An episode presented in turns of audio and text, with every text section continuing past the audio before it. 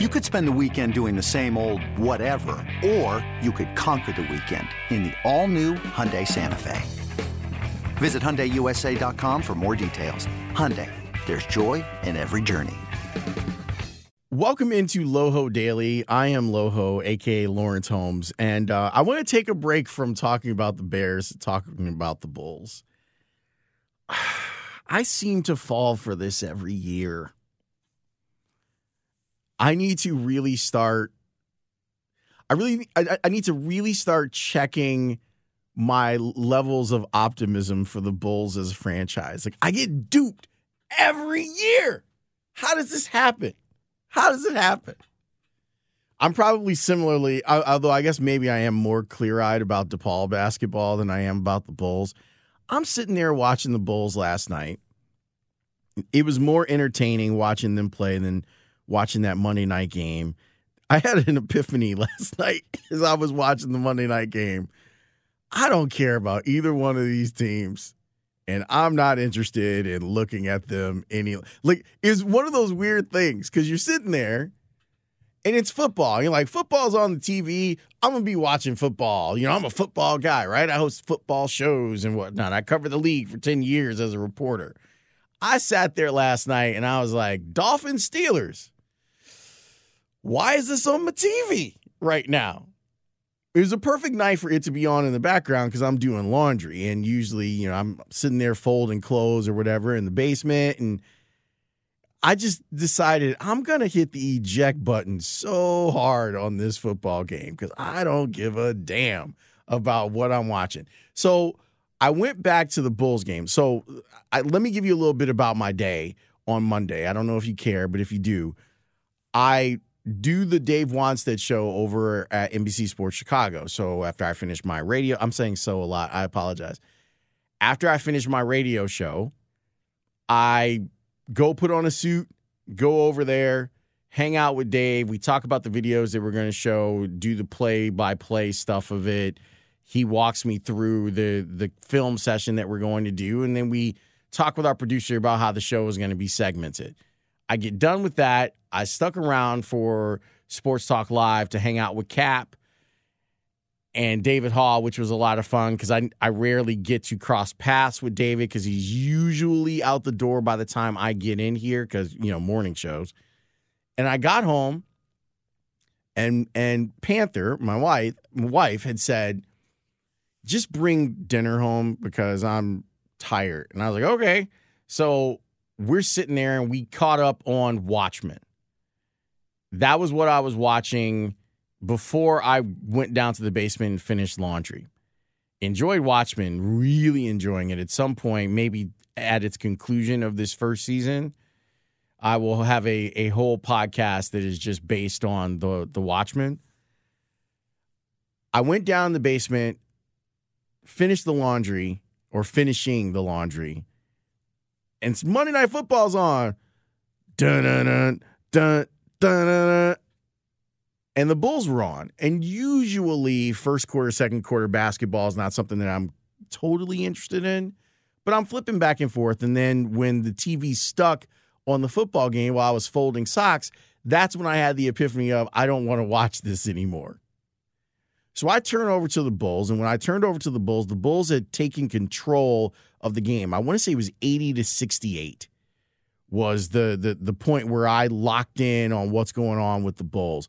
And then I'm watching this thing kind of disintegrate and I'm hopeful that the Bulls were going to be able to win this game because it's the Knicks and the Knicks uh, as a franchise are a laughing stock and I found myself laughing at the Knicks as I often do.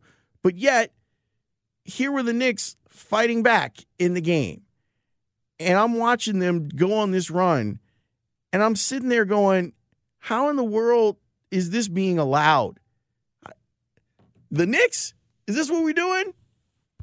I got some issues. I got some issues that through the first four games of the Bulls season, I would like to talk about with you just for a few minutes. This is not going to be a crazy long podcast today. There's just some stuff that I have on my mind, and I know that I'm I'm recording this before I do the radio show today. And I know that me, Tony, and Campy are going to to go through this. And and I will tell you that their enthusiasm for basketball is part of the reason that I think that I've bought in a little bit more on the 2019 2020 Bulls than I probably should have. But I'm I'm sitting here watching and I go, "Oh, you mean to tell me that this is another one of those games where Lauri Markkanen looks like he's got the not interested sign hanging out on his shingle. I watched that first game last week, and you can go back and listen to the podcast of the the opener, and you heard me being excited about Markkanen being an aggressive player. Since then, the three games after that, I've seen him not be aggressive.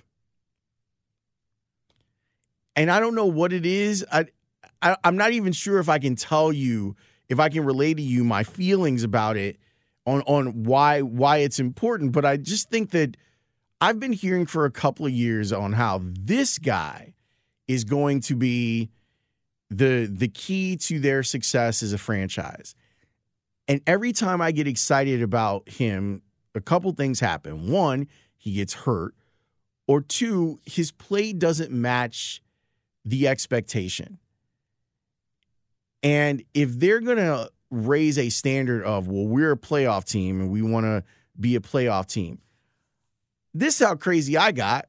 I'm sitting there watching Goff do the first pregame show over at NBC Sports Chicago, and he was talking about the schedule, and he made a really good point about the schedule.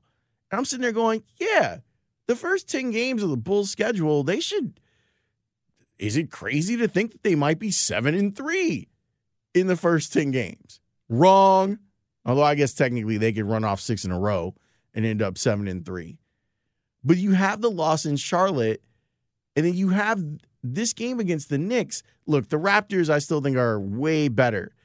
But in three games against teams that the Bulls are on equal or better footing than, they've lost two of them.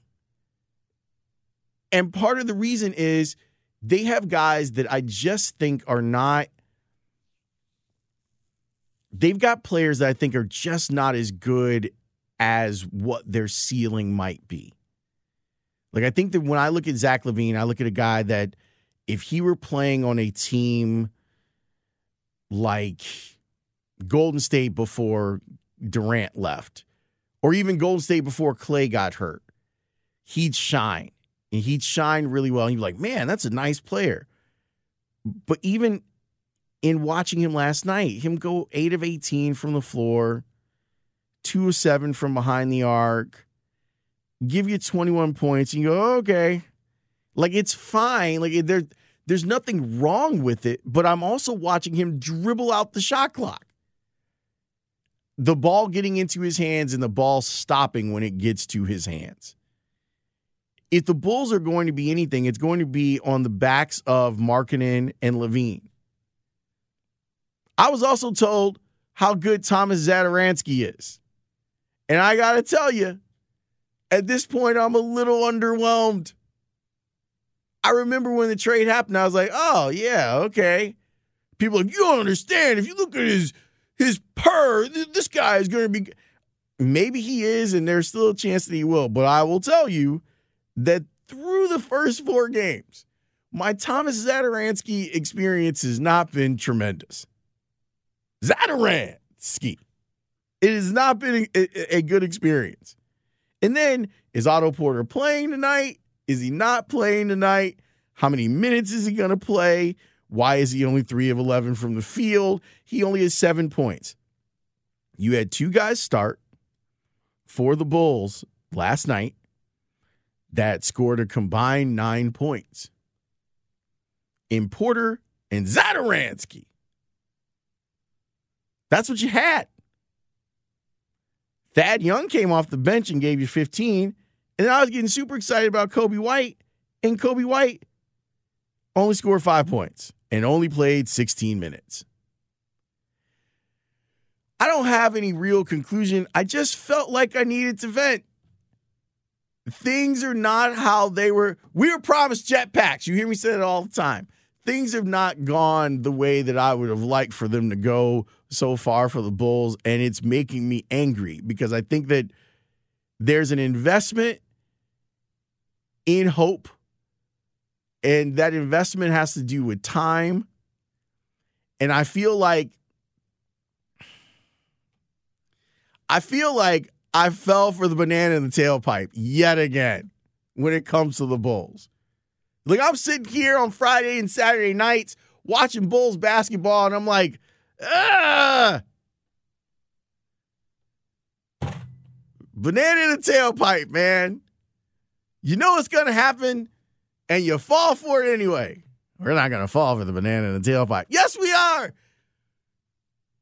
Yet again.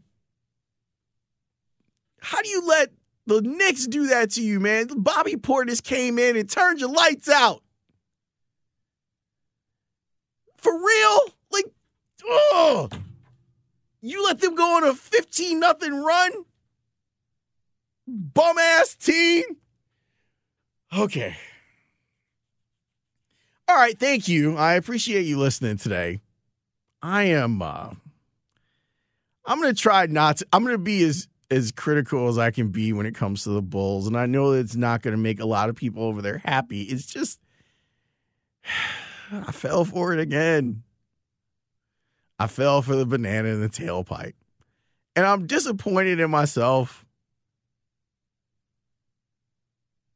I'm disappointed in you. I'm not. You're I'm I'm just venting now. I'm I'm I'm taking this out on you and that's not fair. But you probably did the same thing. You're sitting there watching the Bulls like, this is supposed to be better, right? Are we all crazy? Isn't this supposed to be better? Thanks for listening. I imagine I'll get back to the problems with the. Is there any good sports in Chicago right now? Okay. All right. I'm done. Thank you for listening. Bye.